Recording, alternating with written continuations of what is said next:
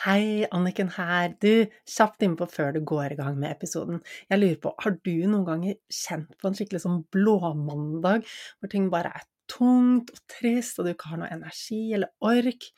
Har du kjent på at du ikke har det som skal til for å få gjort de tingene som står på listen din, at du utsetter, prokrastinerer, ødelegger for deg selv og bare ikke får gjort det som du egentlig vil gjøre?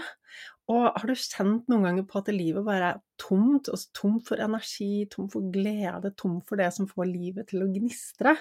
Jeg spør deg fordi dette her har jeg også kjent på, og jeg ante ikke at det faktisk var noe som jeg kunne gjøre selv. Altså faktisk hele nøkkelen til å få endret det ligger inne i meg, ligger inne i deg. Du har alt det som skal til for å få til den endringen.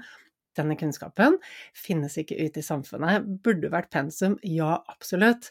Og da jeg lærte det jeg nå kan i mentaltrening, så var det som om bare et stort lys gikk opp for meg, og endelig falt puslespillbrikkene på plass.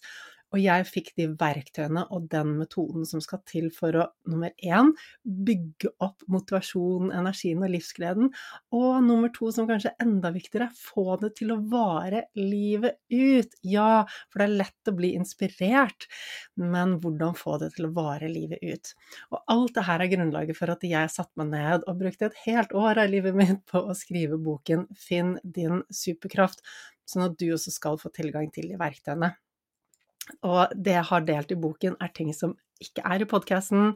Jeg har ikke delt det på kurset mitt, ikke på sosiale medier. Så det er helt ny kunnskap, nye verktøy og nye lydspor hvis du er en av de som har gått kurs hos meg eller fått noen av lydsporene mine fra før av. I boken får du 16 helt nye lydspor som endrer på tankesettet sitt. Så det jeg skulle fortelle deg om, var at boken nå ligger ute til forhåndssalg. Frem til 1. mai så kan du bestille den på forhåndssalg, og da får du den sendt rett hjem til postkassen din med en gang den er på lager. Og det som er ekstra, ekstra fint med at du bestiller dem på forhåndssalget, og det lærte jeg først nå, siden jeg selvpubliserer og kunne jo ingenting om hva, altså hvordan publiserer man en bok, men nå har jeg skjønt at det, å få solgt mange bøker på forhåndssalget gjør at man lettere kommer inn på boklisten, og den er visst veldig magisk, for når man er der, så er det en stor hjelp. Det gjør at boken får spredd seg til enda flere, enda flere får hørt om det.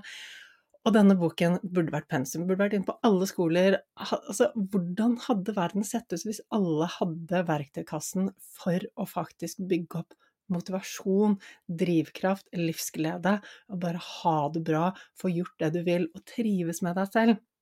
Slippe å være passasjer til følelsene dine når følelsene svinger og du bare er tom og skjønner ikke hvorfor. Altså, denne, det er en brukermanual for hjernen som vi alle, alle burde hatt. Så hvis du tenker at øh, jeg kan også ha nytte av noen verktøy som kan holde energien min gående, holde motivasjonen gående, humøret bare rett og slett gjøre at jeg får levd et så mye kulere liv, så ligger det link til boken Finn din superkraft i episodebeskrivelsen. Det er også bare å google Anniken Binds bok, den ligger på Nordli. Og husk på at når du bestiller før 1. mai, så er du faktisk med på å bidra til at enda flere får tak i denne verdifulle kunnskapen. Så du, det var bare det jeg ville dele med deg. Håper du koser deg med episoden. Det er alltid mulig å ha det bedre og få mer ut av livet. Med riktig kunnskap og gode verktøy så kan du også ta livet ditt til neste nivå. Level Up er podkasten for deg som vil ha mer glede, mer energi, mer overskudd, motivasjon og mening, og rett og slett bare ha et bedre liv.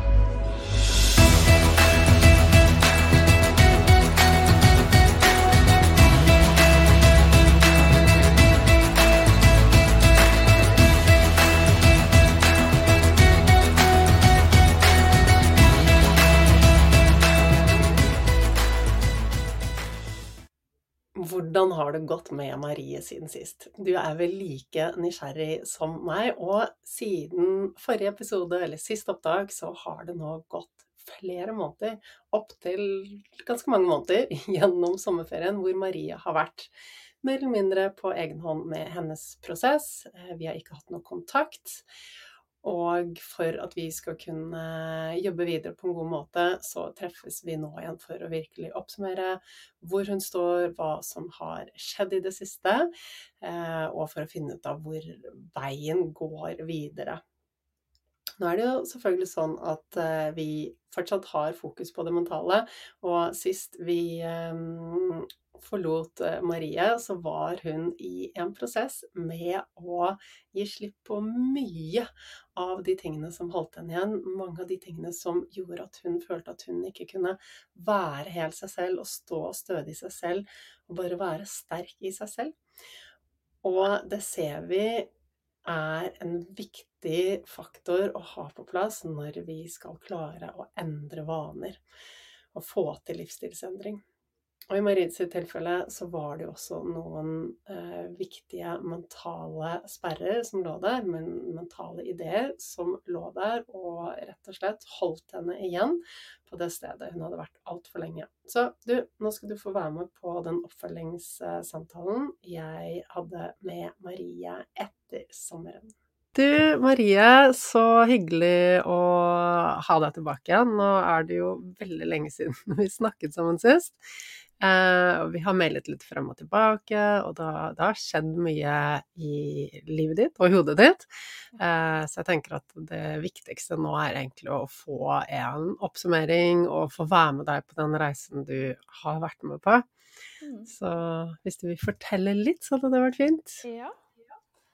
Jeg eh, har Våren og før sommeren har vært helt fantastisk. Jeg har følt en sånn kontroll over livet mitt, over meg sjøl. Um, ehm, og det er et eller annet med når den følelsen oppstår, så har man jo bare lyst på mer. Man har lyst til å lære mer, man har lyst til å vite mer. Um, og på et eller annet tidspunkt, eh, i begynnelsen av juni, så var jeg på et sted der vekta begynte å slippe. Og det har ikke skjedd siden i den grad siden 2017. Og da jeg følte at livet mitt det var på topp. Og jeg visste at jeg var på rett kurs. Jeg veit at jeg er på rett kurs den dag i dag òg. Um, og det fortsatte å gå nedover. Og det var flere som kommenterte det. Og jeg kjente det på klærne mine, og jeg følte det i kroppen. Um, og det varte noen uker. Og så skulle jeg ha sommerferie. Og da er det unntakstilstand. Og da gikk jeg i en sånn um, Jeg tror jeg må kalle det frykt. Og jeg har skjønt i etterkant at mine tanker det var Det her er min eneste sjanse. Nå har det skjedd. Jeg må tviholde på det. Jeg kan ikke ødelegge det. Um, hva kan jeg gjøre nå? Så min løsning det ble rett og slett å begynne med snus. Um, for det tenkte jeg at ja, da kommer ikke jeg til å havne i, på et sted der jeg får masse søtsug, at jeg eh, går helt bananas i isdisken gjennom hele sommeren, at jeg drikker masse vin, og det bare baller på seg. Jeg var, tok ganske mange steg tilbake. Jeg har ikke vært på det stedet på sikkert tre år. Og jeg har fått så mange erfaring på at jeg har god kontroll på mat. Jeg trives rundt mat. Jeg elsker mat. Det gir meg så masse. Jeg får kommentarer på jobb om at 'skal du være så glad for den tomaten der'? Um, så jeg veit jo at jeg er ganske stødig. Men jeg gikk i en sånn fryktrespons, sannsynligvis. Så da tenkte jeg at her må jeg ta harde grep. I den stilen som jeg har gjort tidligere. Der jeg har brukt press, og jeg har brukt på en måte tvang. Og så begynner jeg med den snusen, og det gjør jeg med et smil om munnen. Jeg koser meg med denne. Jeg syns det er helt topp. Eh, og jeg nyter livet og snuser meg av gårde på, på, ferie. Og så er det jo ikke sånn at jeg går bananas i isdisken eller eh, fråtser eller får eh, Går tilbake til overspising. Det skjer jo ikke det. Men det hadde ikke skjedd eh, om jeg hadde vært uten snus heller. Det er jeg helt sikker på. Men noe i meg sa jo tydeligvis at her er ikke det sikkert at du har kontroll, så da må du helgardere. Og jeg har hatt det veldig fint. Men jeg har vært redd for å miste den sjansen her, da. Um, Og det er jo litt banalt, fordi at når jeg er i kontroll over kroppen min, så, mist, så er det jo ikke den eneste sjansen jeg har. Kroppen min skal jo fungere til jeg ikke er mer. Og det skal jo jeg sørge for. Det er jo mitt fulle hele ansvar. Så det var en sånn eh, Og skjøn, jeg skjønte jo ganske tidlig at det er den, den handlingen som jeg gjorde, den der escapen som jeg prøvde meg på, at det ikke var eh, nødvendig. Men da var det nå på en måte gjort, og så holdt jeg på den snusen i noen uker til jeg kjente at nei, nå trenger ikke jeg den mer, nå vil ikke jeg ha mer, nå gir ikke det meg noe. Og så tror jeg at den har Selv om den ga meg masse glede, og nikotin er deilig og fint, så satte den meg litt tilbake i forhold til å ha kontroll. Eller å være i kontakt med kroppen min i den grad som jeg, eh, som jeg følte at jeg var før sommeren. Eh, for jeg har, jeg har slutta med snus, jeg drikker veldig lite kaffe og inntar veldig lite stimulanter, for jeg trives best eh, med å kunne på en måte kjenne mine kroppslige signaler og vite at det er mine faktiske kroppslige signal. Så den har satt meg litt tilbake ikke i tankesettet, men i at uh, symptomene mine på, eller følelsene mine har blitt litt mer diffuse. Jeg har måttet uh, granske de nøyere uh, for å vite om er det her et abstinenssug, er det et koffeinsug, er det en faktisk følelse, hva er det her for noe? Så det, det har gjort at jeg har ikke hatt den kontakten som jeg har hatt, og som jeg har trivdes så utrolig godt med, som jeg har følt at, som har gitt meg den følelsen av å eie livet mitt. Jeg er på vei tilbake dit nå, men i etterkant så har det kommet eh, Jeg har hatt eh, Ja, det har vært veldig masse følelser. Det har vært eh, veldig masse som har skjedd inni meg. Og tidligere så har jeg tenkt at, hadde jeg kanskje tenkt at ja, det her er jo en dårlig periode, det er et dårlig liv, det, det her står det dårlig til. Men nå så har jeg på en måte bare latt det flyte.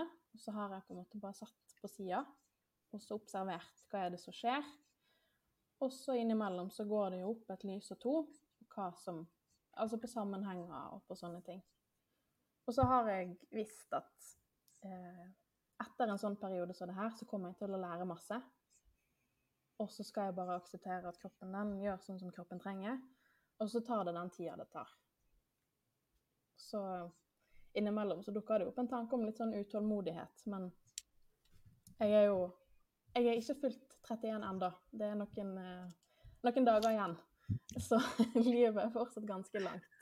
Å, så, så bra. Er, det er ikke noe som må skje i dag, eller helst i forgårs. Nei. Eh, det, er så mye fine ting du sier her, eh, Marie, som vi kan snakke litt om. Men, men liksom akkurat det der med? Det trenger ikke skje i dag, du har hele livet foran deg i utgangspunktet. Og jeg, jeg syns det er litt sånn fint å, å trekke frem, fordi eh, vi, vi, tenker ofte at ok, det å gå ned vekt er liksom det er én ting, det er ett steg, det er ett mål. Eh, men det eneste vi kan være sikre på, er at vekten vår kommer til å forandre seg hver eneste dag hele livet. Hun kommer aldri til å være den samme. Eh, den påvirkes jo av sant, stress og søvn, trening, mat. Har vi trent mye, så får vi kanskje store muskler og, og, går opp i vekt. Har vi vært syke og sengeliggende en periode, så vil vi gå ned i vekt fordi musklene svinner hen. Eh, har vi en periode hvor vi kanskje har pga. livet har vært nødt til å spise mat som ikke er optimalt, eller ting som kroppen ikke liker, så vil jo ikke kroppen fungere godt, og, og da er det også nærliggende at man går opp i vekt eller blir oppblåst i kroppen. Så det er så mange faktorer rundt oss. Noen kan vi kontrollere, noen kan vi ikke kontrollere, eh, men som påvirker dette med vekten. Så jeg tror at alle eh, kan med fordel legge bort den tanken om at eh, vekten er et endelig sted vi skal komme til, eh, og at det er et enten-eller. Fordi hvis vi ser på hele livet, oss selv, vekten, følelsene våre, humøret vårt og, og alt det som én prosess som krever daglig justering, ikke sant. Eller det, vi kan gå inn daglig og justere det, og det blir påvirket daglig av alt det som skjer rundt oss. Eh, og da blir ikke den så endelig, ikke sant, som du satt Du slet med den frykten, ok, kjenner er den siste sjansen din nå, ikke sant, og den tanken dukker opp, og den vet jeg også gjelder for så mange andre, at det er liksom Nå har vi endelig gått i gang med denne greia, dette regimet, eller denne treningsgreia, eller Og hvis det ikke funker nå, det er liksom det er det siste sjanse, da kommer det aldri til å funke igjen. Mm. Eh, men dette henger jo mye sammen med det å være trygge i oss selv og stå stødig i oss selv, fordi jo tryggere vi er i oss selv, jo mindre behov har vi for å liksom kunne ha et endelig svar, for å kunne kontrollere omgivelsene. Eh, og det henger sammen med, med selvfølelse. Eh, så, men når vi kan liksom bare utfordre den tanken om at ok, vekten skal være et endelig sted, for det, det er ingenting som er endelig her i livet. Det eneste sikre vi vet, er at alt er i endring for resten av livet. Og når vi kan på en måte gifte oss med den tanken om at alt er i endring, og det er magisk, så faller jo mye presset bort på det at vi må klare det akkurat nå. Mm. Mm. Så, så, det er en ting som, som vi kan se på og, og jobbe litt med, eh, akkurat denne frykten. Og det, det, er så fint at du trekker det frem, for jeg husker Altså, jeg kjenner igjen disse følelsene fra da jeg slet med mat eh, da jeg var yngre, og jeg ser det også hos mange av de jeg snakker med, at det er liksom den Det er nå eller aldri, det er alt eller ingenting, og så står alt det faller på om vi får det til nå, og da blir presset så utrolig stort. Og hva skjer når vi får mye press på oss? Da går vi frykt. Ja, ikke sant? Frykt og stress, og hva skjer når vi er stresset? Som ofte så ryker vi på de gamle vanene. Mm. Eh, og grunnen til at vi ryker på de gamle vanene når vi er stresset, er fordi i stress og frykt så er vi i en overlevelsessituasjon. Mm. Det vil si at hjernen vår skal effektivisere energibruken. Og det mest effektive for hjernen da, er å bruke de gode, gamle vanetankene, eh, som er liksom som godt oppkjørte motorveier i hodet, og den, den, bryr seg ikke om de nye tingene når vi er i stress, fordi det krever så mye mer energi. Når vi lager nye vaner og bygger opp nye nervebaner, så er det energikrevende. Så går vi i stress og frykt, så har vi ikke tilgang til alt dette nye, fine, kreative, de gode følelsene. Da er vi når vi bare se for oss at vi står alene på savannen og skal kjempe mot en løve, ikke sant? Da er det autopiloten som skal slå inn, og, sånn skal det være. Så vi kan på en måte ikke forvente oss at vi skal klare å gjøre noe annet enn å være på autopilot når den frykten slår inn. Så, så, det er derfor jeg er veldig opptatt av at uansett hva det er vi skal gjøre, hvis vi, hvis vi går inn i det med et sånt frykt- og stressforhold, eller at det er sånn det er nå eller aldri, det er nå det gjelder, eh, og redsel for ikke få til tingene, så har vi allerede satt oss opp for å altså i gåseøynene feile, fordi at eh, vi får bare tilgang til de gamle mønstrene. Ikke sant? Og så har det vært sommer, og én ting er i hverdagen din nå, hvor du på en måte har skapt ditt nye liv, men plutselig sommer og ferie Du har ikke øvd deg så mye på ferie, tipper jeg, eh, hvordan det er, ikke sant? Du har fått øvd deg mye på hverdag og det å ha et godt forhold til mat i hverdagen, men ferie, det er kanskje Da har du kanskje ikke fått øvd deg noe, og ferie bringer kanskje opp gamle minner om hvordan ting var før, ikke sant? Så, mm, så, da er det jo veldig lett å, å gå i, i, de gamle mønstrene, ikke sant, og den frykten som da dukker opp. Ja, det er jo litt det jeg tenker nå, at den sommeren som har vært, den er jo bare nok en erfaring. Så jeg putter ja. jo bare den på ja, feriekvoten, da. Ja. Jeg har erfart at ja, men jeg liker jo god mat. Jeg liker sunn mat. Jeg er faktisk mm. god til å ta gode valg for meg sjøl. Så ja. jeg, vet jo at jeg nå har bygd meg sterkere du gjør det, og det er så fint at du kan se det også, for da du var midt i det i sommer, så så du det helt sikkert ikke, ikke sant? Da var det veldig sånn Ja, da var det det måtte være det fight or flight. Ja. ja. Og når vi er i fight or flight, så evner vi ikke muligheten til å skifte perspektiv og se ting utenfra. Uh, og det handler også om det at vi skal jo kjempe mot denne løven, vi skal jo ikke være da analysere og se oss selv utenfra og være i kontakt med følelsene våre. Det er jo ikke hensiktsmessig. Så, mm, eh, så helt klart, så, så, Men det at du allerede nå kan se tilbake og si at vet du hva, det der var bare læring. Eh, og jeg vet jo at du også har lyst til å gå veien videre og ta den utdanningen jeg har, og begynne å jobbe med å hjelpe andre. Og all den erfaringen du har der, Marie, den kommer til å være helt fantastisk når du skal begynne å hjelpe andre også. Jeg gleder meg sånn. Så, så det er lett å tenke 'Å, nå har jeg kastet bort en hel sommer på et dårlig mønster', eller 'jeg har kastet bort 20 år av livet mitt på et dårlig mønster', men det er ingenting som er bortkastet, fordi alt det vi har vært gjennom, det kan vi bruke til et eller annet når vi bare evner å snu det. Men for å kunne snu det, så må vi ut av den fight-flight-greia. Mm, ja. Det gikk ikke så lang tid heller. Det, var, det var, gikk kanskje bare noen dager før jeg sto på sidelinja og observerte meg sjøl. Ja. Tidligere så hadde jeg jo gjerne vært i det lenge, gjennom hele sommeren. Mm. Men nå så bare ja, så har jeg brukt sommeren på å stå på sidelinja og se på meg sjøl, da. Det er ganske interessant. Veldig, veldig spennende. Nei, det her er Altså, det er jo så magisk og så gøy å jobbe med deg, fordi du er jo veldig som, som reflekterer og coacher deg selv og Um, og det, det, er jo utrolig gøy å bare stå på sidelinjen og observere altså, de tankene som kommer, og de e-poster du har sendt. Kjempegøy. Jeg har jo fått meg en ny hobby, og det er jo å observere meg sjøl.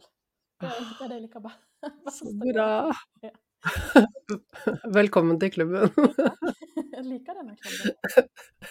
Det kan jo gjøre litt vondt noen ganger, men når vi klarer å liksom gi slipp på de sannhetene som vi har gått og holdt på, at nei, men det er sånn, jeg er sånn, og sånn skjer alltid bare, og når vi klarer å bare ok, men det er ikke sikkert det er sånn, og kan jeg se det annerledes, da det er jo som en sånn frigjøring, og sant, du snakket om dette med eh, eh, makt i livet ditt og kontroll på livet ditt, men, og dette er noe som jeg har lyst til å snakke om, fordi at det, vi kan ha makt i livet vårt, og det er jo noe av det viktigste jeg gjør med denne podkasten, er å gi dere verktøy til å få makt i eget liv. Og jeg har helt siden jeg var liten vært veldig opptatt av altså at kvinner skal styrkes på innsiden. Jeg jobber med menn også, da, men spesielt kvinner. uh, og det fine engelske ordet 'empowerment', som jeg ikke har noen god oversettelse på norsk, eller blir ikke like sexy når jeg prøver å si det på norsk, men det handler rett og slett om det å, å stå stødig i seg selv, og så handler det om det å ha makt i eget liv. Og makt i eget liv, det får vi når vi kan observere oss selv utenfra, når vi kan ha perspektiv på oss selv, og når vi kan være fleksible og endre oppfatning. Så du kunne fortsatt sittet her i Fight Flight og sett på at du har ødelagt alt denne sommeren, og, og, det kommer aldri til å bli bra igjen. Du har ødelagt sjansen din. Men det at du evner å, å zoome ut og se deg selv utenfra, det gjør at du er mentalt fleksibel, og det er den evnen som gir deg makt i ditt eget liv. Mm. Og det er det er liksom Det er essensen av det jeg prøver å gi til alle som kommer inn i podkasten og inn på kurs og alt det. Det er denne evnen til å være fleksibel, fordi det gir oss makt i eget liv. Mm. Og det gjør at vi blir robuste, og det gjør at vi klarer oss, ikke sant. Du var på vei ned, inn i gammelt spor, og alt var svart, og dette var siste sjanse, og det var frykt. Og plutselig så tar du et skritt ut, og så ser alt helt annerledes ut. Og det er ganske magisk. Ja, det er det. Ja. Stilig. Og det har du klart helt selv. For det er jo du som har lært meg det her. Og det er så ja. gøy. Og det, er så, og det er jo læring som jeg har for livet, og jeg vet at det bare kommer til å balle på seg. Mm. Det er utrolig gøy. Helt, helt, helt klart. Så jeg som har lært deg det, men det er du som har gjort det. Jo, ja. Ja. ja. og, og, det krever at du står stødig i seg selv, det at du klarer å gjøre det. Eh, og så har jeg lyst til å utfordre deg litt på denne tanken du sier at du har egentlig kontroll over kroppen, og du har egentlig god kontroll på mat. Hva mener du med det? Um, jeg assosierer det veldig med den matgleden som jeg opplever at jeg har. Mm. Jeg ser ikke lenger mat som tall, um, som, ja, som tall som skal inn i et regnskap for at ja, årsregnskapet skal være komplett. da. Jeg anser mm. kroppen min som et maskineri, og så um, et maskineri som er veldig god på å gi beskjed om hva som trengs. Mm. Og så putter jeg inn det som jeg føler at trengs. Og ofte nå så går jeg bare på butikken og så handler jeg eh, jeg har, ikke, jeg har ikke skrevet noen lang handleliste. Jeg bare putter oppi det som jeg kjenner på at jeg kunne tenke meg.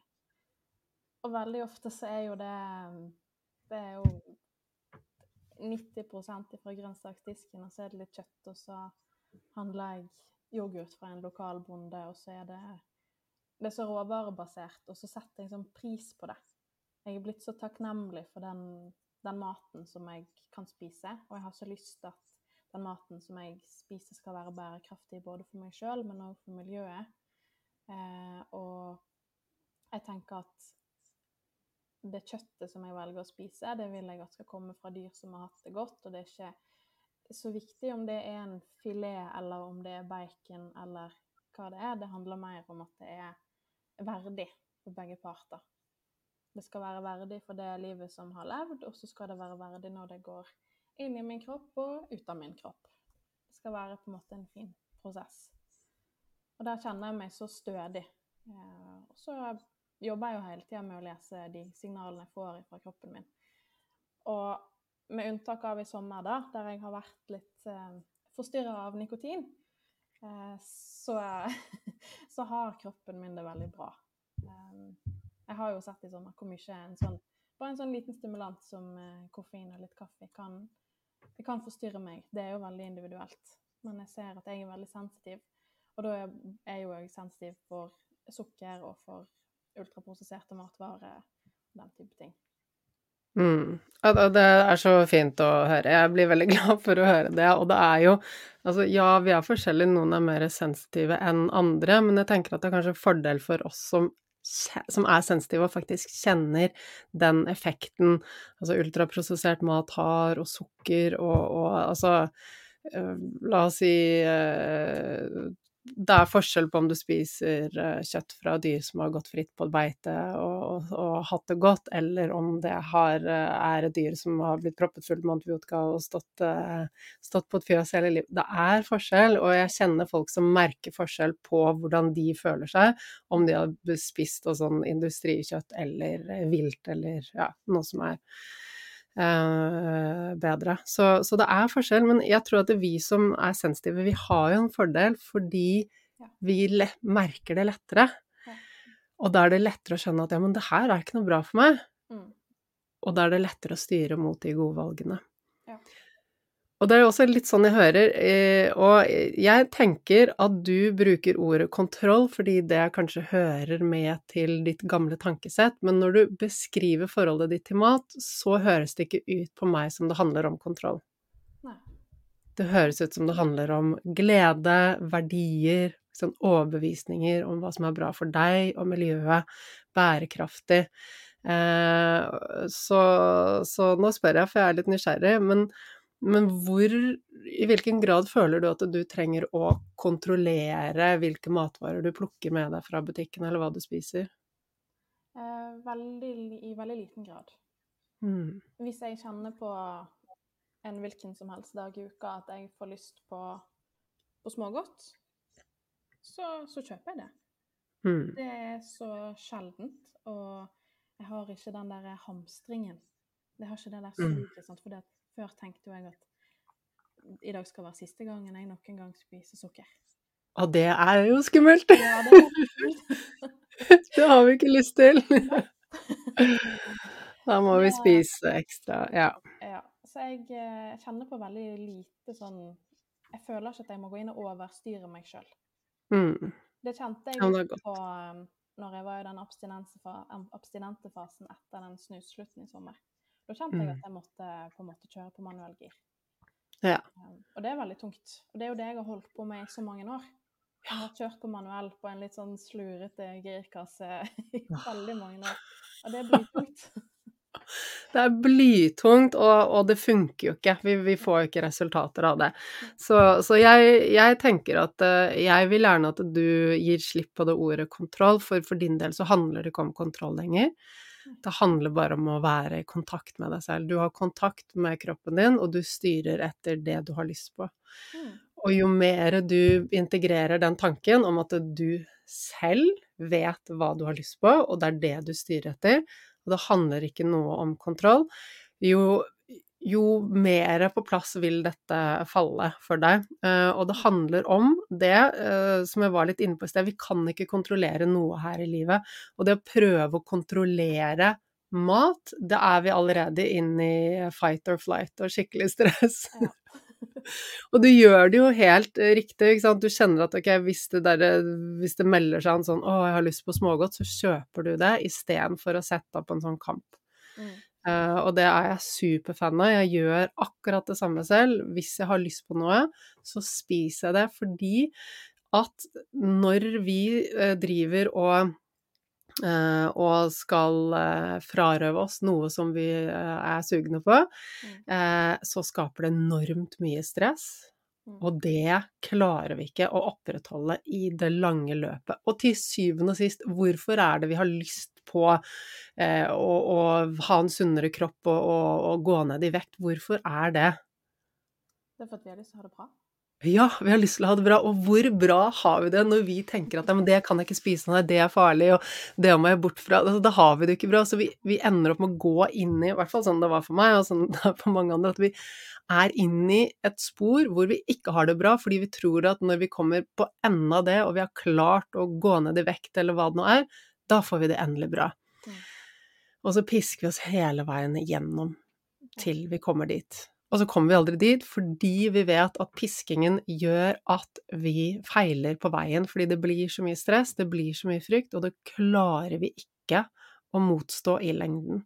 Og det indre stresset, hva det gjør med helsen vår Vi vet jo også at vi legger på oss mer enn når vi har masse indre stress, så det blir jo sånn, sånn svømme mot strømmen. Mm. Så gi helt slipp på kontrollen, og kjenne inn hva det er du har lyst på. Og det er du veldig, veldig god kontakt med. Og jeg vet at for mange som hører på her, så er det kanskje veldig langt frem eh, i, på den veien. Men jeg vil at vi skal liksom tenke liksom, Du har lang erfaring med å sette strenge grenser Mm. uten at det gir resultater. Jeg hadde også årevis med strenge grenser, og det førte bare til overspising. Vekten gikk opp og ned, det var bare kaos. Altså, jeg var så deppa på meg selv alle de årene. Og jeg vet at så mange av de som hører på, har vært inne sånn at jeg må pushe meg, jeg må kontrollere, og jeg må holde meg unna, og det er farlig, jeg kan ikke gjøre sånn, og kan ikke gjøre sånn.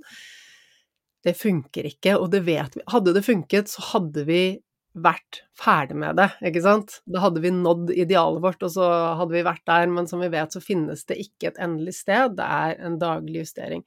Vekten vil forandre seg hver eneste dag for resten av livet, og det vi jobber mot er å ha det bra.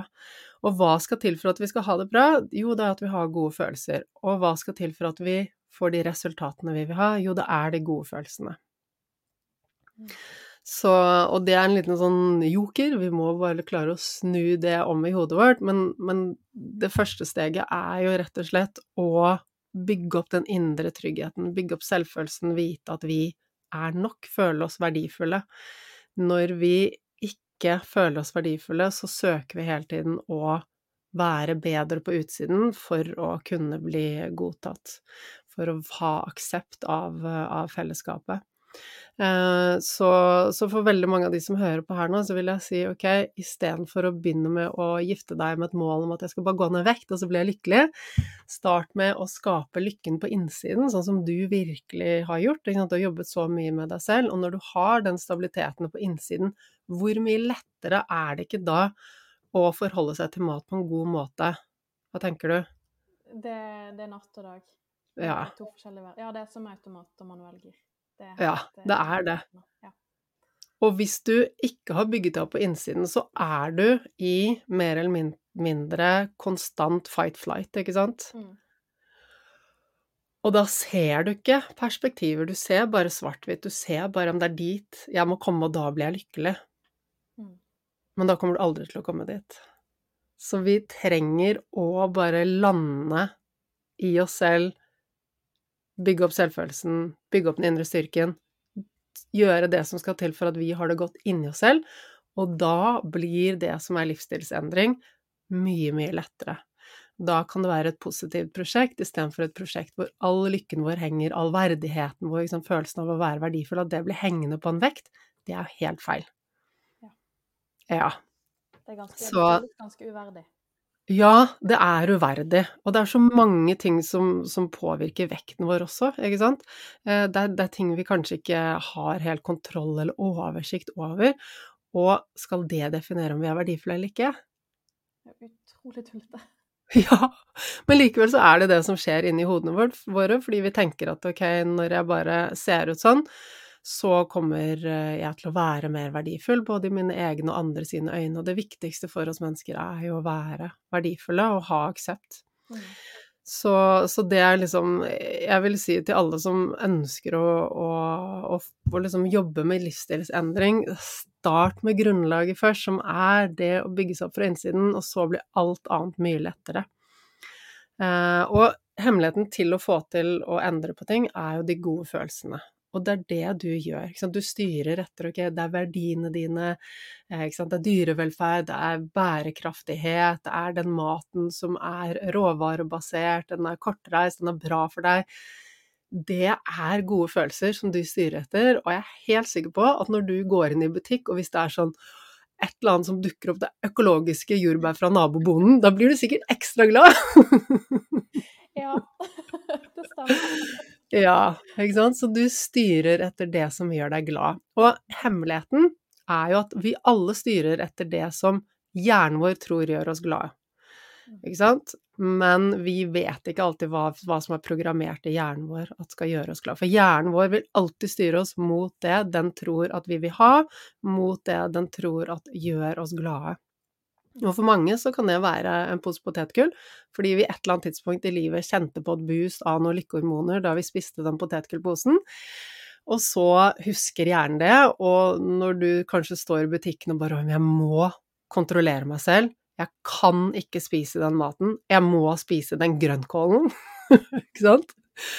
Så skaper det Da er du allerede i frykt, og det er stress, og det skaper så mye ubehag. Og, og hjernen vår den skal holde oss trygg, den vil ha oss bort fra frykt og stress, det kan være farlig, og så vil den ha oss til de tingene som gir oss god følelse. Og du står der i butikken, og du er i stress, og det er frykt fordi du må kontrollere deg selv, du suges mot noe mat, men jeg må spise grønnkålen, jeg må kjøpe grønnkål. Jeg har egentlig ikke noe lyst på det, du vet inni deg at jeg liker egentlig ikke grønnkål, men jeg må spise det. Da er det så mye ubehag der at hjernen sier, vet du hva, du vil ikke ha grønnkål, nei? Det skal vi fikse, for jeg styrer deg til det du egentlig vil ha. Det som du har lært å knytte gode følelser rundt, som er den potetgullposen, hvis vi skal ta det som et eksempel. Og det klarer vi ikke å motstå. De drivkreftene der er sterkere enn noe annet. Vi kan kanskje klare det et par ganger med masse viljestyrke, og det krever så mye energi, og det er som å være i en kamp. Mm. Men på et eller annet tidspunkt så ryker det. Så vår hjerne styrer oss mot det som vi har knyttet gode følelser til, og du har tydeligvis klart å knytte masse gode følelser til de tingene som faktisk er bra for deg. Ja. Mm. Og da er du sikkert ja, ikke sant, og du har sikkert også gjort det fordi at du kjenner at det er det som gir deg det livet ditt, ikke sant, det, som du ønsker. Det henger sammen med verdiene dine, det gjør at du har mer energi når du skal gå en tur, du fungerer bedre på jobb, du blir gladere, og så har du sikkert lest mye kunnskap eh, om hva som skjer når vi spiser sånn og sånn type mat, og da gjør det deg ekstra glad når du spiser den maten, fordi du vet det er bra for deg. Så du har klart å snu det og knytte masse gode følelser til denne eh, maten og de vanene som du nå har innført de siste, den siste tiden. Mm. Eh, og så var det bare i sommer, da var det frykt, og tilbake til autopiloten fra gammelt av. Mm. Mm. Så, så, det er jo altså helt naturlig, de tingene som har skjedd. Så bra. Og så er det jo noe med at det er lenge siden vi snakket sammen, og det hadde sikkert vært fint om vi hadde en oppfølging før sommeren, eller i løpet av sommeren. Eh, og når jeg jobber med vekt, så har jeg gjerne flere sessions, for det er ofte flere lag å gå gjennom. Mm. Eh, og på din første session så, og det første lydsporet, så jobbet vi jo ikke noe Vi jobbet ikke noe med forholdet til mat, eller de tingene. Nei. Ikke sant? Det var jo ditt indre, og det at du skulle stå stødig i deg selv og ta plass på en god måte, mm. ikke sant? Og det har absolutt gjort jobben, altså. Jeg er jo mm. der i dag at det hadde ikke kosta meg eh, en ekstra tanke å stå på ei stor scene foran masse folk og prate. Ah, så gøy. det er den nye meg, det er ikke den gamle. Det, det, hadde knytt seg i magen i ukevis i forkant. Men jeg var i en dåp i sommer, for eksempel. Um, og da falt det seg naturlig at noen fra min familie skulle reise seg. Og helt sånn ut av det blå så var det meg, da som reiste mm. seg og sa noen ord foran en, en stor, stor familie på den andre sida. Eh, Mm. det, det kosta meg ingenting. Det var bare, jeg var bare glad for å kunne si noen ord. på en måte. Så bra. Det er jo helt fantastisk.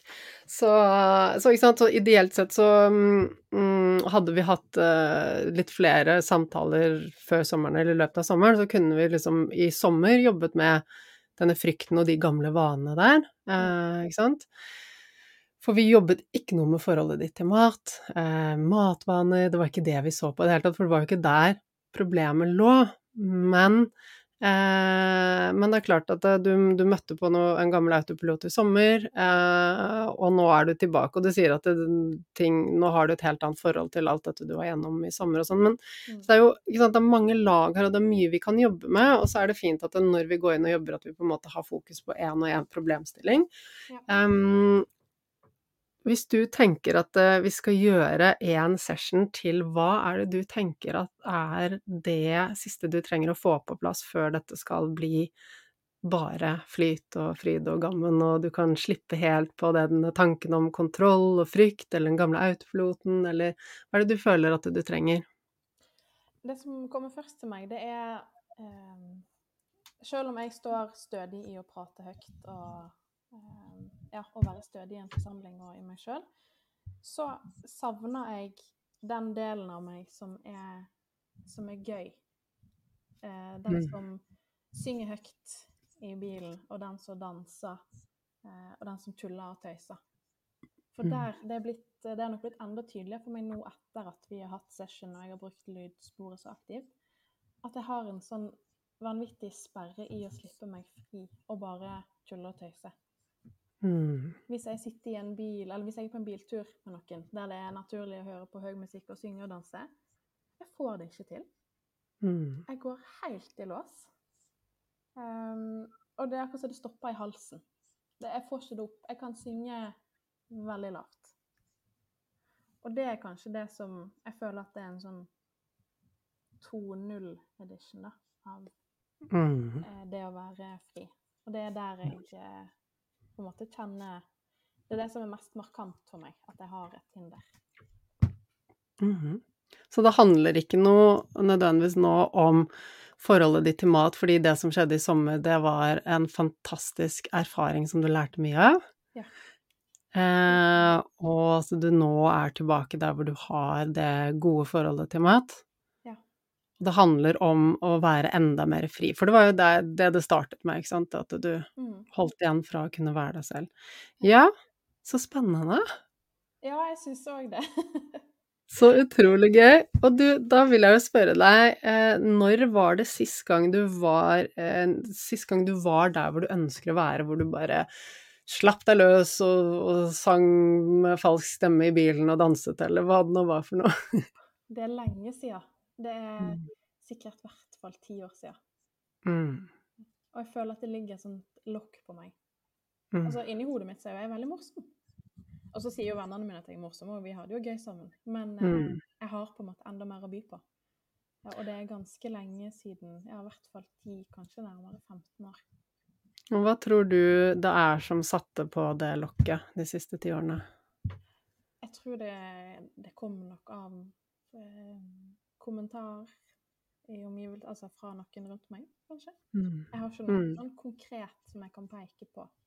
Mm. Men jeg tror det handler om eh, Eller kanskje det handler om å ha kontroll. Mm. At jeg måtte ta kontroll over meg sjøl på en eller annen måte. Så da valgte jeg å bli veldig Å regulere meg sjøl veldig strengt. Ja, og det, og det er jo sant, Når vi jobber med å gå ned i vekt eh, på en sånn vond måte som både du og jeg har gjort, så bruker vi all energien vår på å holde det i sjakk, og holde kontroll på det. Ja. Og da er det jo veldig lett at vi bare skrur av den derre frie personen eh, i alle andre omgivelser også, fordi at det er så krevende å holde dette på plass. Ja.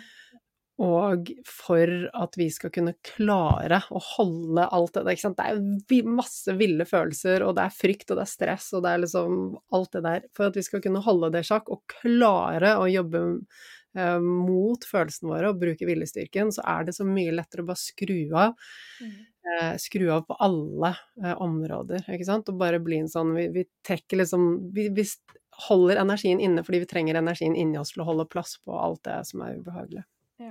Ja. for jeg er Mm. blitt eh, Eller veldig lenge så var jeg så seriøs rundt mat. Jeg følte Mm. vel kanskje at jeg måtte overbevise de rundt meg om at jeg har kontroll, jeg har fullstendig kontroll. Så alt jeg gjorde, alt jeg sa, skulle være riktig. Og jeg, klarte ikke å ha humor Mm. eksempel mat. Og hvis jeg havna i en, en samtale om kosthold med noen, så var jeg så låst i mitt eget em, at det- ble jo ikke en samtale som, som en samtale skal være sammensatt, med humor og med meningsutveksling og eh, flyt. Det var jo jeg som følte at jeg må få presisert et budskap, og det her er så viktig, og du må bare høre. Og jeg kan ikke tulle med det, for hvis jeg tuller med det, så betyr det jo at jeg kanskje betviler det. Ikke sant. Ja. Ja, og det tror jeg også mange kjenner seg igjen i. Altså kjenner meg igjen i, i akkurat dette. Um, og det er jo sånn når vi går i mye fight-flight-modus, eh, så er ikke humor viktig. så vi mister, mister evnen til å bare le og, og For å kunne ha humor, så må vi kunne se ting i et annet perspektiv. Mm. Uh, og det er jo ikke tilgjengelig når vi er i fight-flight. Nei, det har føltes så langt vekke.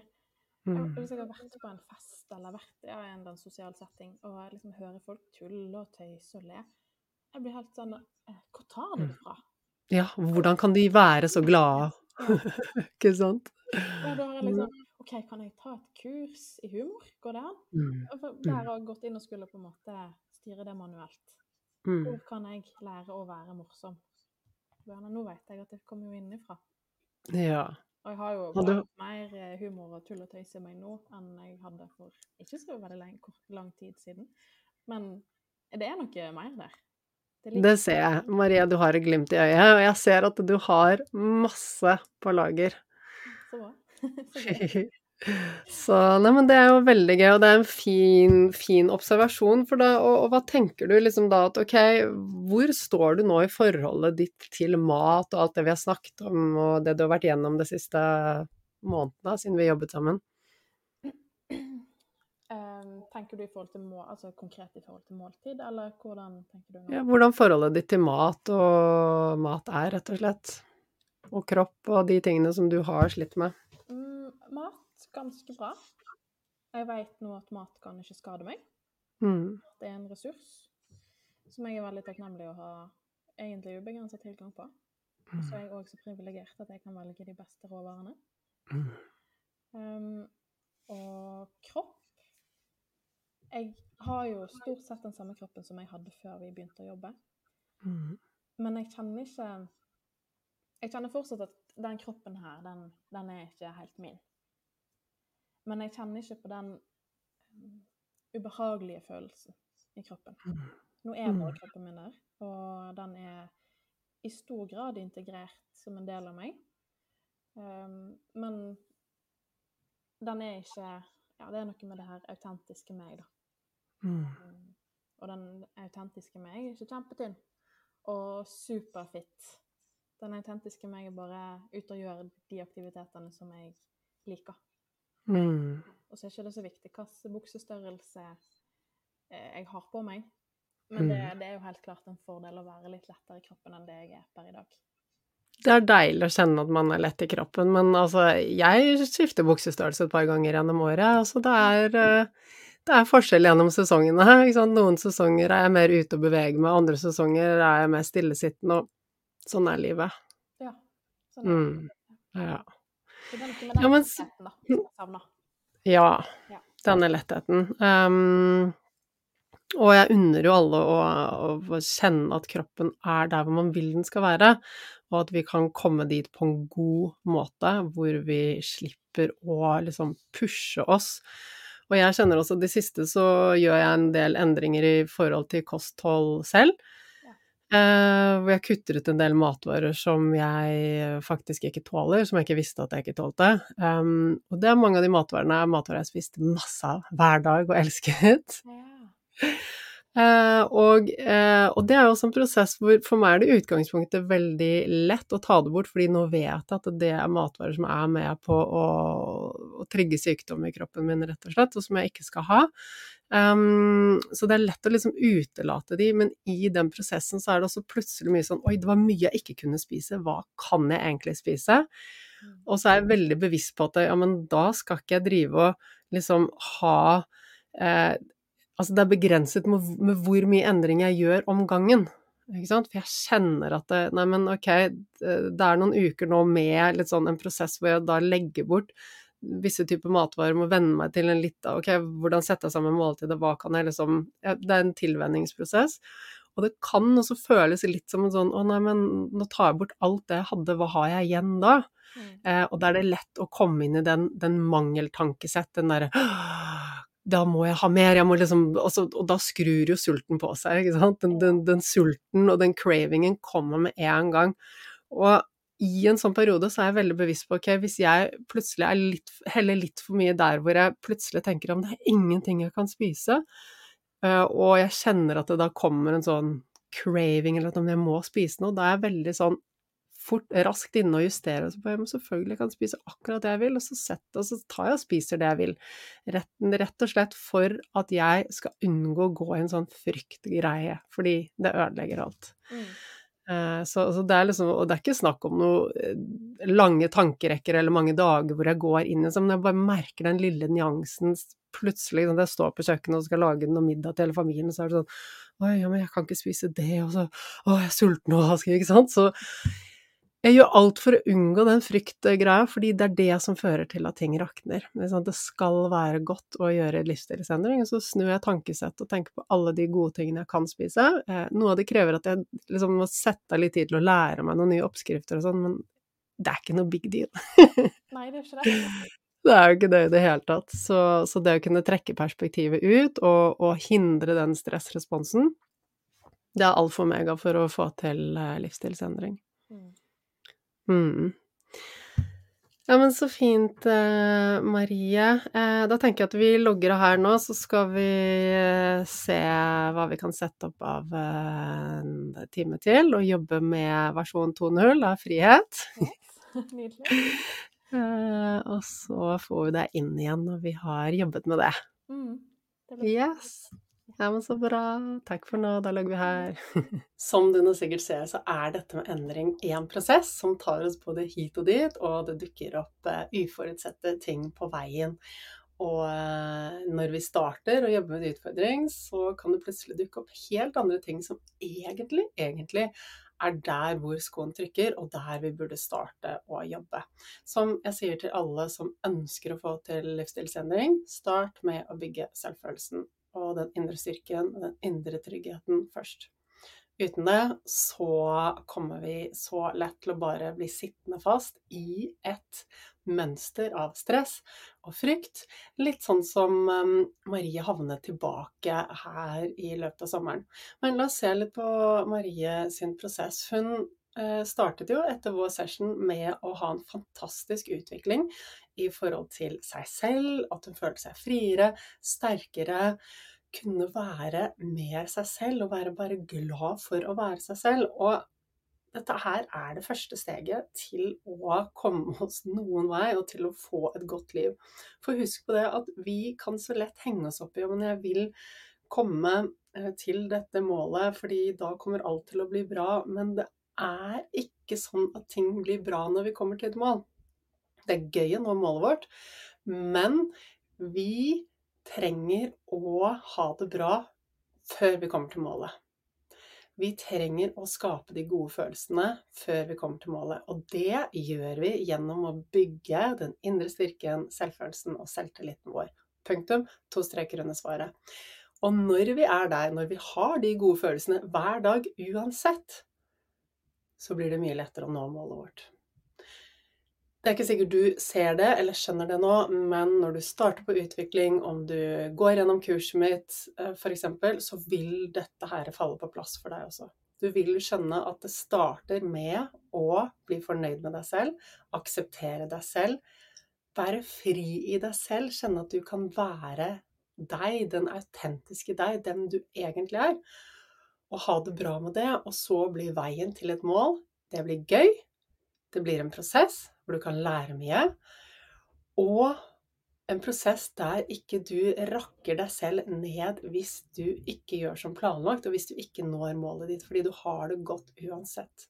Men hvis du tror at lykken din den beror på om du kommer til et mål, så kommer du aldri til å bli lykkelig. For du kommer til det målet, og du vil fortsatt ikke være lykkelig.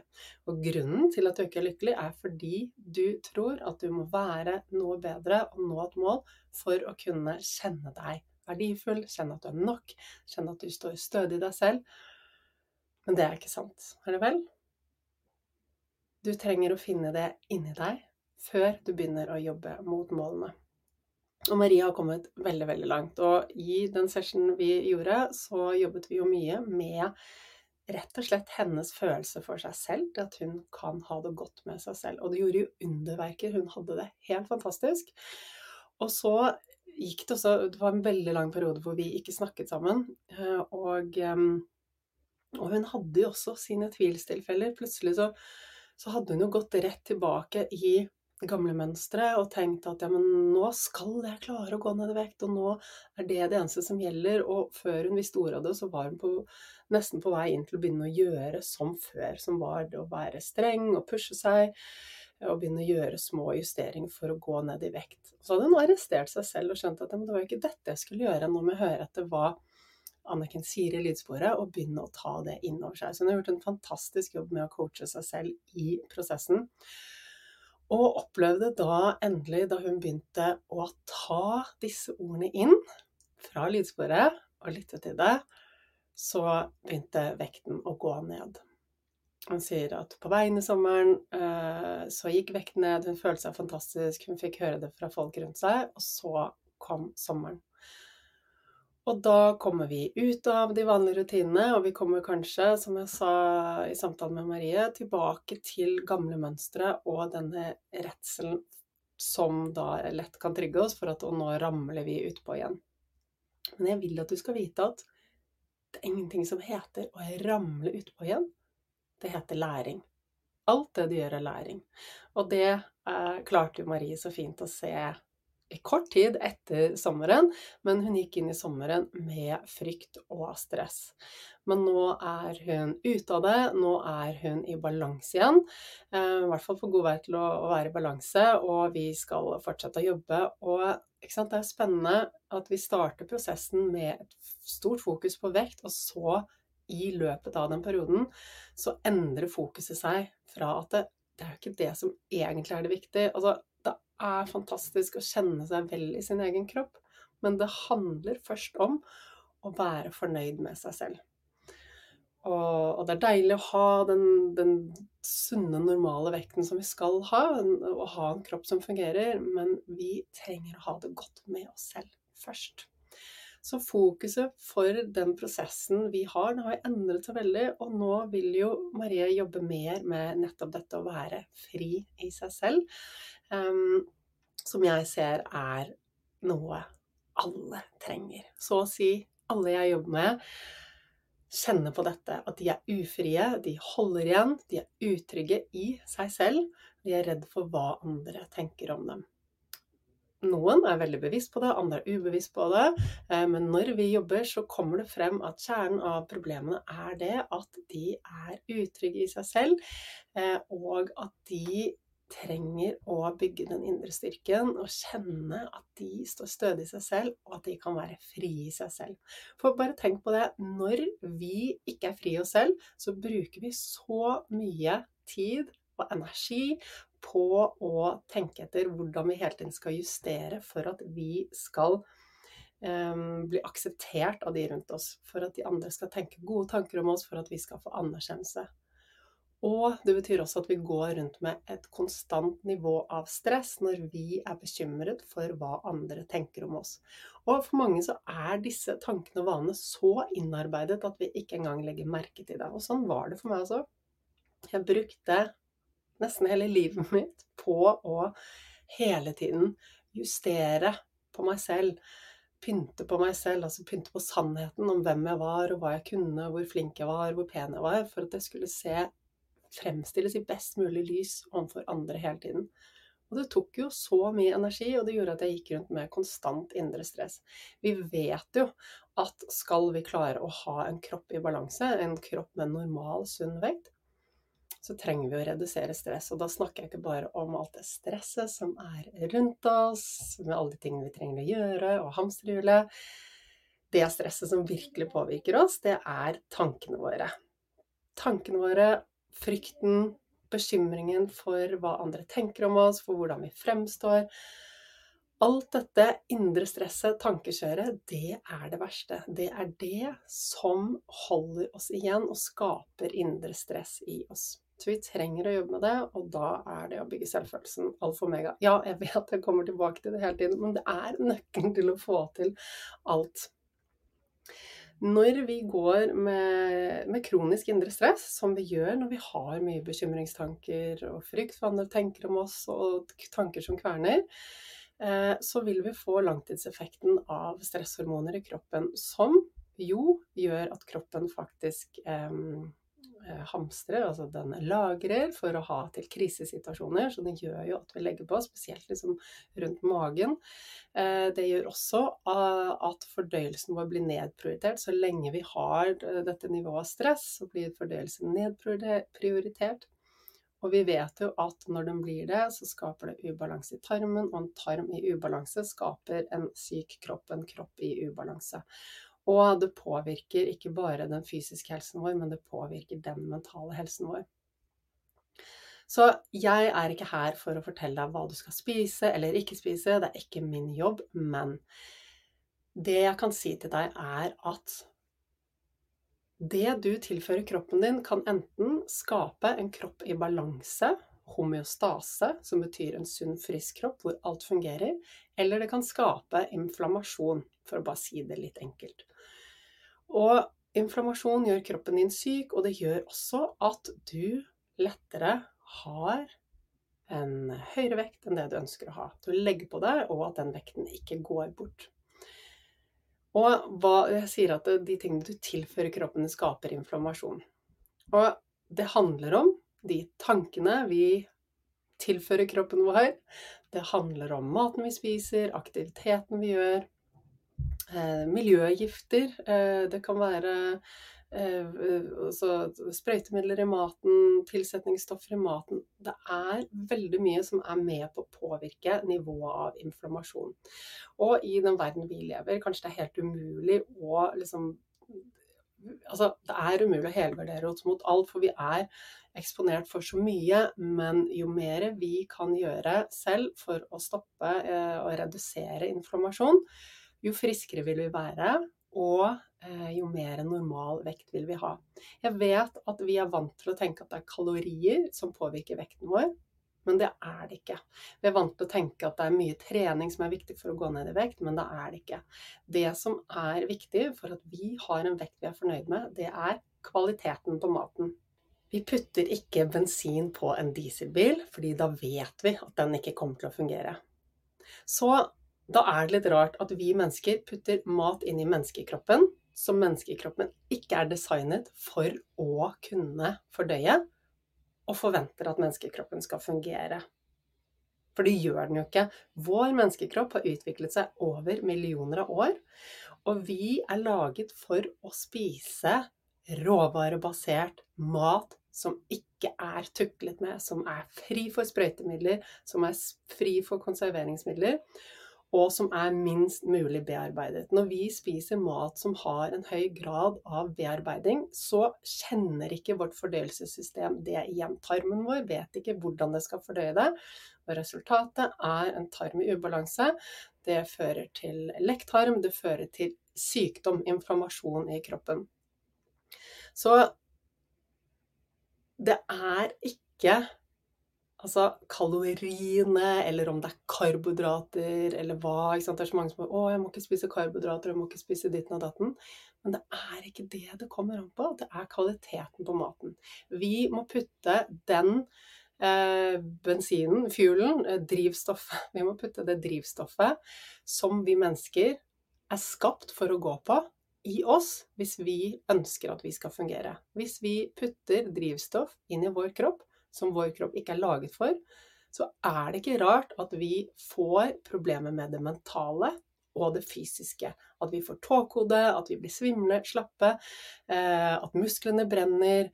Um, at kroppen ikke fungerer. Det er ikke rart, og likevel så stiller vi oss spørsmålstegn ved det, og vi er utmattet, og vi har så mye problemer. Og så ser vi ikke på kostholdet. Og det trenger vi å gjøre. Vi trenger å starte med kostholdet. Nå gjør Marie en superjobb med kostholdet, men jeg trekker det frem her fordi at det er så mange som virkelig trenger å lære det.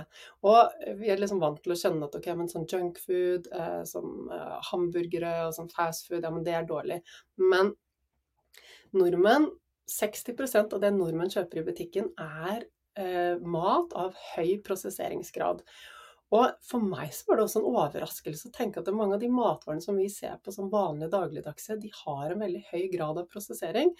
Eh, og da jeg begynte å liksom gå gjennom hva vi spiser som familie, så var det sånn Oi, men dette her er jo ikke mat som kroppen skal ha. Og begynte sakte, men sikkert å luke ut og luke ut. Sånn at vi spiser mest mulig råvarebasert. Ingenting er perfekt, ok, det må jeg bare si, men vi gjør så godt vi kan.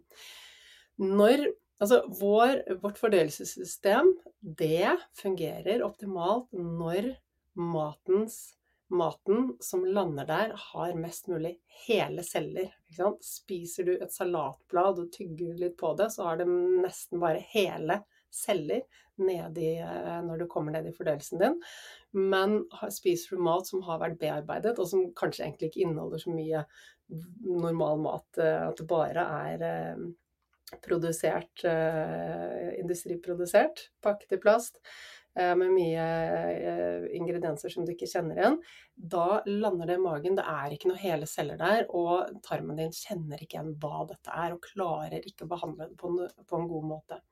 Så skal vi ned i vekt, så starter det med, som jeg sier, å først bygge den indre styrken vår, selvfølelsen, selvtilliten, få det på plass. fordi hvis ikke så vil vi ikke klare å forholde oss til denne prosessen på en god måte. Og vi vil gå med så mye indre stress at kroppen vår um, ikke uh, At kroppen vår fortsatt uh, vil være i stress, og det vil gå utover evnen vår til å gå ned i vekt, og evnen vår til å liksom, redusere uh, inflammasjon i kroppen og holde kroppen sunn og frisk og i balanse. Husk at du vil ha normal vekt hvis kroppen din er i balanse.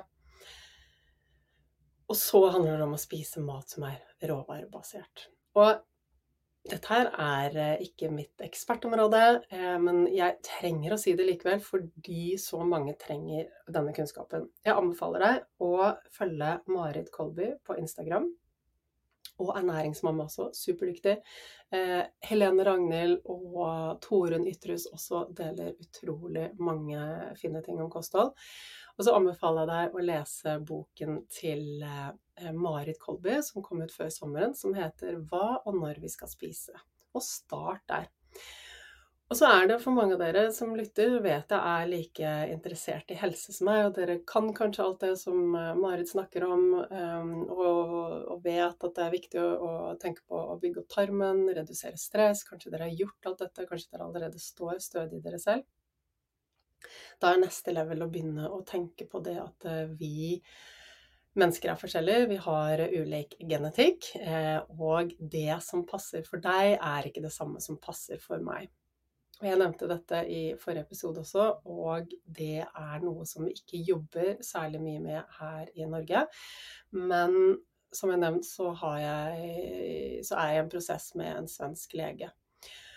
Og jeg tok eh, tester hos henne, masse blodprøver, urinprøve, gentest. Um, hun er fantastisk dyktig. Hun eh, har eh, flere utdanninger bak seg. Hun er utdannet innen vanlig medisin, innen funksjonell medisin, integrative medisin og regenerative medisin, og studerer nå ved Harvard eh, samtidig som hun praktiserer. Så hun er en ildsjel og drivjern og har så fantastisk mye kunnskap. Og det er mye kunnskap som florerer i eh, sosiale medier, og jeg har alltid hatt en litt sånn nøktern greie om at okay, jeg kan ikke ta til meg alt, for jeg vet ikke hvor forankret det er i forskningen.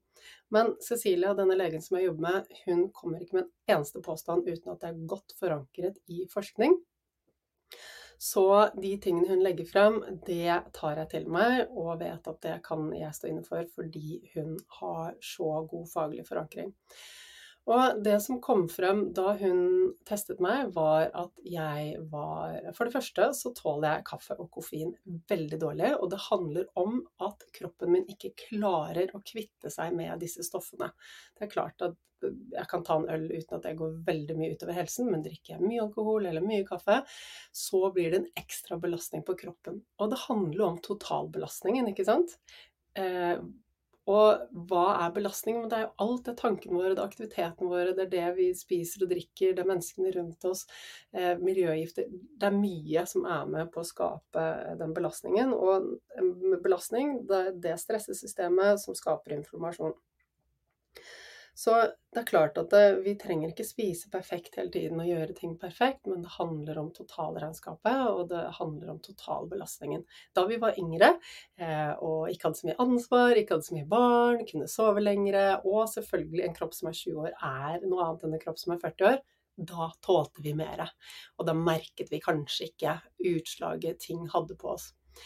Men ja, så de testene viser at jeg, eh, at jeg ikke tåler um, Eh, kaffe og altså koffein og alkohol, fordi at kroppen min rett og slett ikke klarer å kvitte seg med stoffene. Um, og det handler om mitt avgiftningssystem. Um, og det trenger vi å støtte, fordi hvis vi belaster dette systemet, så er jo uh, enderesultatet at vi på et eller annet tidspunkt blir syke. Kanskje ikke i dag, men kanskje om 20 år. ikke sant? Og det som testen også viser, er at jeg er veldig sensitiv for laktose og gluten. Det hadde jeg aldri trodd, fordi jeg har Nå spiser jeg i utgangspunktet lite av det, fordi eh, det er så mye annen mat som jeg heller har lyst på, som er næringsrik og fristende. Um, men jeg hadde aldri trodd at jeg var sensitiv overfor det, fordi jeg har aldri reagert når jeg har spist det eller drukket det. Så jeg kan spise brødskive med ost på, Eh, uten at magen min reagerer i det hele tatt. Men jeg føler meg ikke næret, jeg føler meg ikke mett på samme måte som hvis jeg spiser den andre maten som jeg liker. Så det var en litt sånn aha-opplevelse for meg å vite at ok, men jeg skal faktisk holde meg unna laktose og gluten. Og så var det én ting til som dukket opp. Og det er at jeg skal holde meg unna noe som heter lektiner. Nå er gluten også et lektin, bare så du vet det. Eh, lektiner det er det vi kaller antinæringsstoffer, som fins i veldig mye plantebasert mat, som rett og slett er plantenes forsvarsmekanisme eh, for å ikke bli spist. Og når vi spiser mat med eh, lektiner, spesielt for vi som er veldig eh, sensitive for det, så er det ikke sånn at man nødvendigvis kjenner det med en gang, men det er langtidseffekten som er uh, skummel. Og igjen så handler det om totalbelastningen, den totale mengden av hva man får i seg, og de tingene som skaper inflammasjon, og, og den totale belastningen, så hvordan det går med kroppen. Men grunnen til at jeg deler dette, er ikke fordi at å, nå må du eh, løpe ut og endre kosthold og gjøre det akkurat de samme tingene som meg. Jeg deler det for jeg vet at så mange av dere er interessert i helse, eh, og at det kan eh, gjøre at dere gjør mer research og finner ut av hva, hva dere skal spise for at dere skal ha det best mulig. Så jeg har spist så å si kun plantebasert siden jeg var 18. Ehm, jeg spiser fisk og egg, men that's it. Resten plantebasert. Og jeg har i lange tider uh, hørt om dette med lektiner, og så sier noen nei, det er bare tull. Og så har jeg vært sånn, men jeg vet ikke helt hvem jeg skal stole på, hvem, hvem, hva sier egentlig forskningen? Og det blir så virvar informasjon at jeg har bare valgt å, å lukke ørene mine for det. Men så merket jeg at noe var ikke helt sånn som det skulle. Jeg hadde eksem på hendene, og magen min var veldig oppblåst. Ikke oppblåst i den forstand at eh, jeg hadde luft i magen, men magen var bare stor, og det kjennes ut som tarmene var ganske hovne. Så jeg skjønte at noe er det, eh, men jeg visste ikke hva det var. Og det er også en av grunnene til at jeg gikk gjennom denne prosessen med Cecilia Fürst, denne legen. også fordi det å kunne optimalisere helsen, sånn at vi kan leve lenge med god helse og slippe å gå på en alderdom med masse sykdommer, det er jo ganske deilig, eller hva? Så, øh, så jeg har spist mat så å si hele livet mitt som kroppen min ikke vil ha. Så, jeg har fungert fint, og jeg har hatt god helse. Altså jeg er aldri syk, jeg har masse energi. Men jeg lærte da at eh, jeg trenger å kutte ut lektiner fra kosten min. Og jeg spiste masse lektiner hver dag, for det finnes i det meste av plantebasert mat. Nå er det noen måter man kan tilberede maten på for å Eh, redusere lektiner, um, som jo er veldig spennende. Uh, så jeg brukte de siste månedene på å lære meg mer om det. Men det jeg gjorde da da jeg fant ut dette, var å begynne å kutte ut lektiner. Ting som jeg spiste hver dag, var f.eks. chiafrø. Det er stappfullt av lektiner. Um, Cashewnøtter, peanøtter. Uh, mye av de grønnsakene jeg spiste også, som var fulle av lektiner. Grunnen til at jeg tar opp dette nå, er fordi jeg merket umiddelbart en endring. Før så følte jeg meg så dårlig hvis jeg ikke sov nok. Jeg følte meg fyllesyk, og jeg trengte å hvile. Og jeg var bare, jeg kjente at jeg hadde mer sånn melkesyre i musklene, jeg ble fortere andpusten, og jeg gikk fortere tom og hadde eh, lavere energi. Nå, nå, jeg, nå passer jeg så godt på kroppen min at jeg virkelig hadde det bra for det.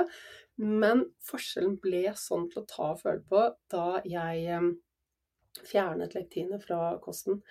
Eh, og det jeg oppdaget, var at eh, jeg kan gå en eller flere netter uten nok søvn, og jeg føler meg ikke fyllesyk lenger. Jeg føler meg fin. Eh, det, de ekstra love handlesene som, som var på siden, og det ekstra jeg hadde på magen, det bare forsvant. Eh, energien er en helt annen. Utholdenheten når jeg trener er en helt annen. Og hvordan kroppen restituerer etterpå er en helt annen. Um, så det her er superspennende, og jeg deler det ikke for at du skal bli sånn Å nei, tenk om det, og dette er farlig for meg. Um, for det er det ikke. Jeg er 45 år og har spist um, et kosthold stappfullt av lektiner hver eneste dag hele mitt liv. Men uh, det går alltid an å få det bedre, ikke sant? Level up. Vi kan alltid ta det til neste nivå. Og det, den endringen jeg har gjort nå, er helt magisk. Så spiser vi ting som kroppen vår ikke vil ha, så er det med på å skape lekktarm og er med på å opprettholde inflammasjon i kroppen. Det å senke inflammasjon er helt essensielt for at vi skal kunne ha det godt mentalt. Eh, høy grad av inflammasjon, det, det, er jo Det ser vi har en stor sammenheng med depresjon. Eh, og helt essensielt for at eh, kroppen vår skal være i balanse, ha normalvekt og fungere optimalt. Og jeg vet ikke om du har lest boken som heter 'Sjarmen med tarmen'. Jeg har i lang tid syntes det var veldig spennende dette med tarm og helse og kropp. Alt henger sammen. Jeg husker at hun som har skrevet den boken, hun starter den med å fortelle at hennes interesse for tarmen kom da hun var tror jeg, på en konferanse i Tyskland. Og hun satt ved siden av en fyr som hadde så dårlig ånde. Eh, og så tok han livet sitt rett etterpå. Jeg lurer på om det kanskje var dagen etterpå. Og det hun da hadde lært, var at sånn dårlig ånde det handler om hvordan det står til i tarmen din. Og hvordan det står til i tarmen din, det påvirker det mentale. Og det var starten på hennes reise med å forske på tarmen og finne ut mer om den. Um, så ja. Det er mye spennende vi kan si om det. Um, men det som skjer i tarmen vår, det, er, det har alt å si for om kroppen vår er i balanse eller ikke. Så jeg har jo da spist mat som har gjort tarmen min lekk, og skal gjort at den har vært i ubalanse hver eneste dag. Eh, og har nå redusert det er kanskje med 80% Jeg er ikke helt ferdig med å lære meg alt om dette kostholdet. Og, og, og sette og, og, virkelig få ting på plass. I tillegg så skal jeg gjøre fire uker med veldig sånn rent kosthold, hvor jeg samtidig bruker kosttilskudd for å bygge opp tarmen igjen. Fordi den trengs å bygges opp for at den skal bli mer robust, og da vil jeg tåle mer av den maten som ikke er så eh, gunstig for meg etter hvert. Så hva kan du ta med fra dette? Jo, jeg vil gi deg nysgjerrighet, og jeg vil fri deg fra kalorier, jeg vil fri deg fra tanken om at du må redusere altså, mengden fett, eller du må bare spise proteiner og ikke noe karbohydrater, eller hva det er. Level 1 for deg er å begynne å spise mer råvarebasert mat. Følg Marit Kolby, les boken hennes. Hva skal vi spise? Eh, hva når skal vi spise? Det er steg, to, steg 1. Steg to for dere som allerede er der, hvor dere har det på plass, er å begynne å lære dere mer om individtilpasset kosthold. Um, jeg har flere episoder liggende ute på en annen podkast som Cecilia Fürst eh, er en av hodene bak, og hun har der mange flotte episoder som snakker om dette med kosthold og lektiner, eh, og hvordan det er genetisk bestemt hva vi skal spise, og hva vi ikke skal spise. Eh, så jeg anbefaler å lytte gjennom den podkasten, så får du mer kunnskap om det. Og den eh, podkasten ligger i Spotify og heter Fantastisk helse. Der finner du mye fint med Cecilia Fürst. Og uh, Cecilia er svensk, så alle episodene er på svensk. Um, hun har også en bok som heter Genvegen. Styr dine gener og få et friskere liv. Også på svensk. Og i den bakerst så er det tips til hvordan du kan uh, teste kostholdet ditt for å finne ut av uh, hva du skal spise eller ikke spise. Så du må ikke gå den veien som jeg har gjort, med å ta tester. Um, det er lang ventetid, uh, det er dyrt og det er krevende. Du kan bare starte et sted med å begynne med det hun har som er en elimineringsdiett, hvor du tar bort noen matvarer, og så sjekker du responsen. Så grunnen til at jeg tar opp dette, er at vi i denne episoden, eller i forrige episode, har jo sett på at okay, det mentale har mye, mye å si. Og det er flere andre ting som vi ikke har tenkt på, som er nytt for oss. Hvor mye Altså Før så har det ikke vært noe kunnskap på bordet som har snakket om det mentale. Eh, jeg jobber med kunder som har fra de har vært små hatt et ønske om å være store fordi de kanskje har vært små, eller de har vært lillesøstre eller lillebror. Eh, andre som har vært utsatt for overgrep eller andre ting tidligere i livet sitt, som har hatt et ønske om å være eh, lite tiltrekkende, sånn at de ikke skal få oppmerksomhet, eller sånn at ingen skal eh, gjøre noe vondt mot dem mer. Og selv om dette er ubevisste tanker, tanken om at ok, jeg vil jeg vil være stor, eh, mitt høyeste ønske er å være stor, eller jeg skulle ønske jeg var uattraktiv, jeg skulle ønske jeg eh, var tjukk sånn at ingen ville ta på meg. Disse ønskene som vi kanskje ubevisst noen ganger fòrer hjernen vår med, de blir en sannhet. Det er vi ikke vant til å tenke på, men det trenger vi å ta med når vi skal jobbe med å utvikle oss og endre på vaner. Vi trenger å redusere det indre stresset og bygge selvfølelsen og selvtilliten, fordi det påvirker vår evne til å jobbe mot et mål og takle det å feile. ok? Det er del av prosessen, det er læring, og til syvende og sist er det prosessen som er viktig, ikke målet. Det skjønner du når du kommer der, hvor du har det godt med deg selv. Så det er første steg å starte, å ha det godt med deg selv. Og så er det å legge bort alle disse gamle tankene om at noe er farlig, du må telle kalorier, eller du kan ikke spise karbohydrater, eller alt det der. Du skal spise den maten som reduserer inflammasjon i kroppen din, som er den, kroppen, eh, som er den maten som menneskekroppen er designet for å spise råvarebasert, mest mulig naturlig mat som ikke er bearbeidet. Og når alt det der er på plass, så kan du begynne også å se på okay, er det, hvordan er din kropp forskjellig fra andre sin kropp. Så det.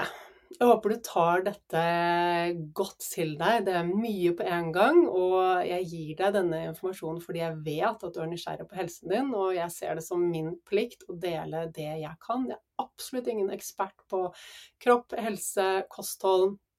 Eh, og det jeg deler her, er bare eh, inspirasjon, og er, jeg deler det som jeg går gjennom på min reise, uten at jeg har studert dette eller har noe mer grunnleggende kunnskap om det.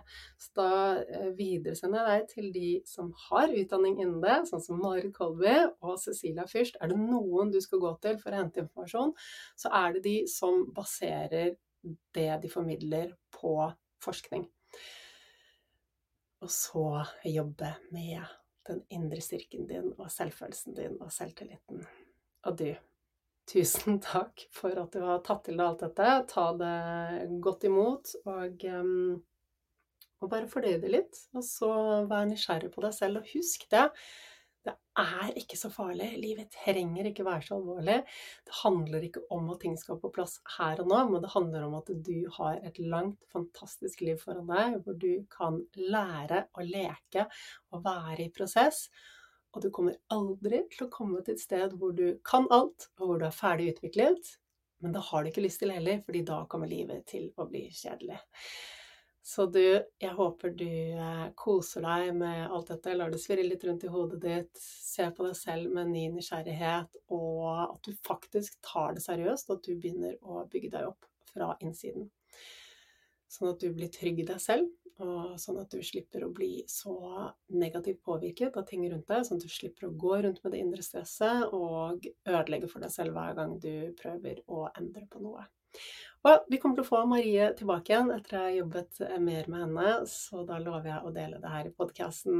Og inntil den tid så er det du som skal ut i ditt liv og bare være nysgjerrig nå.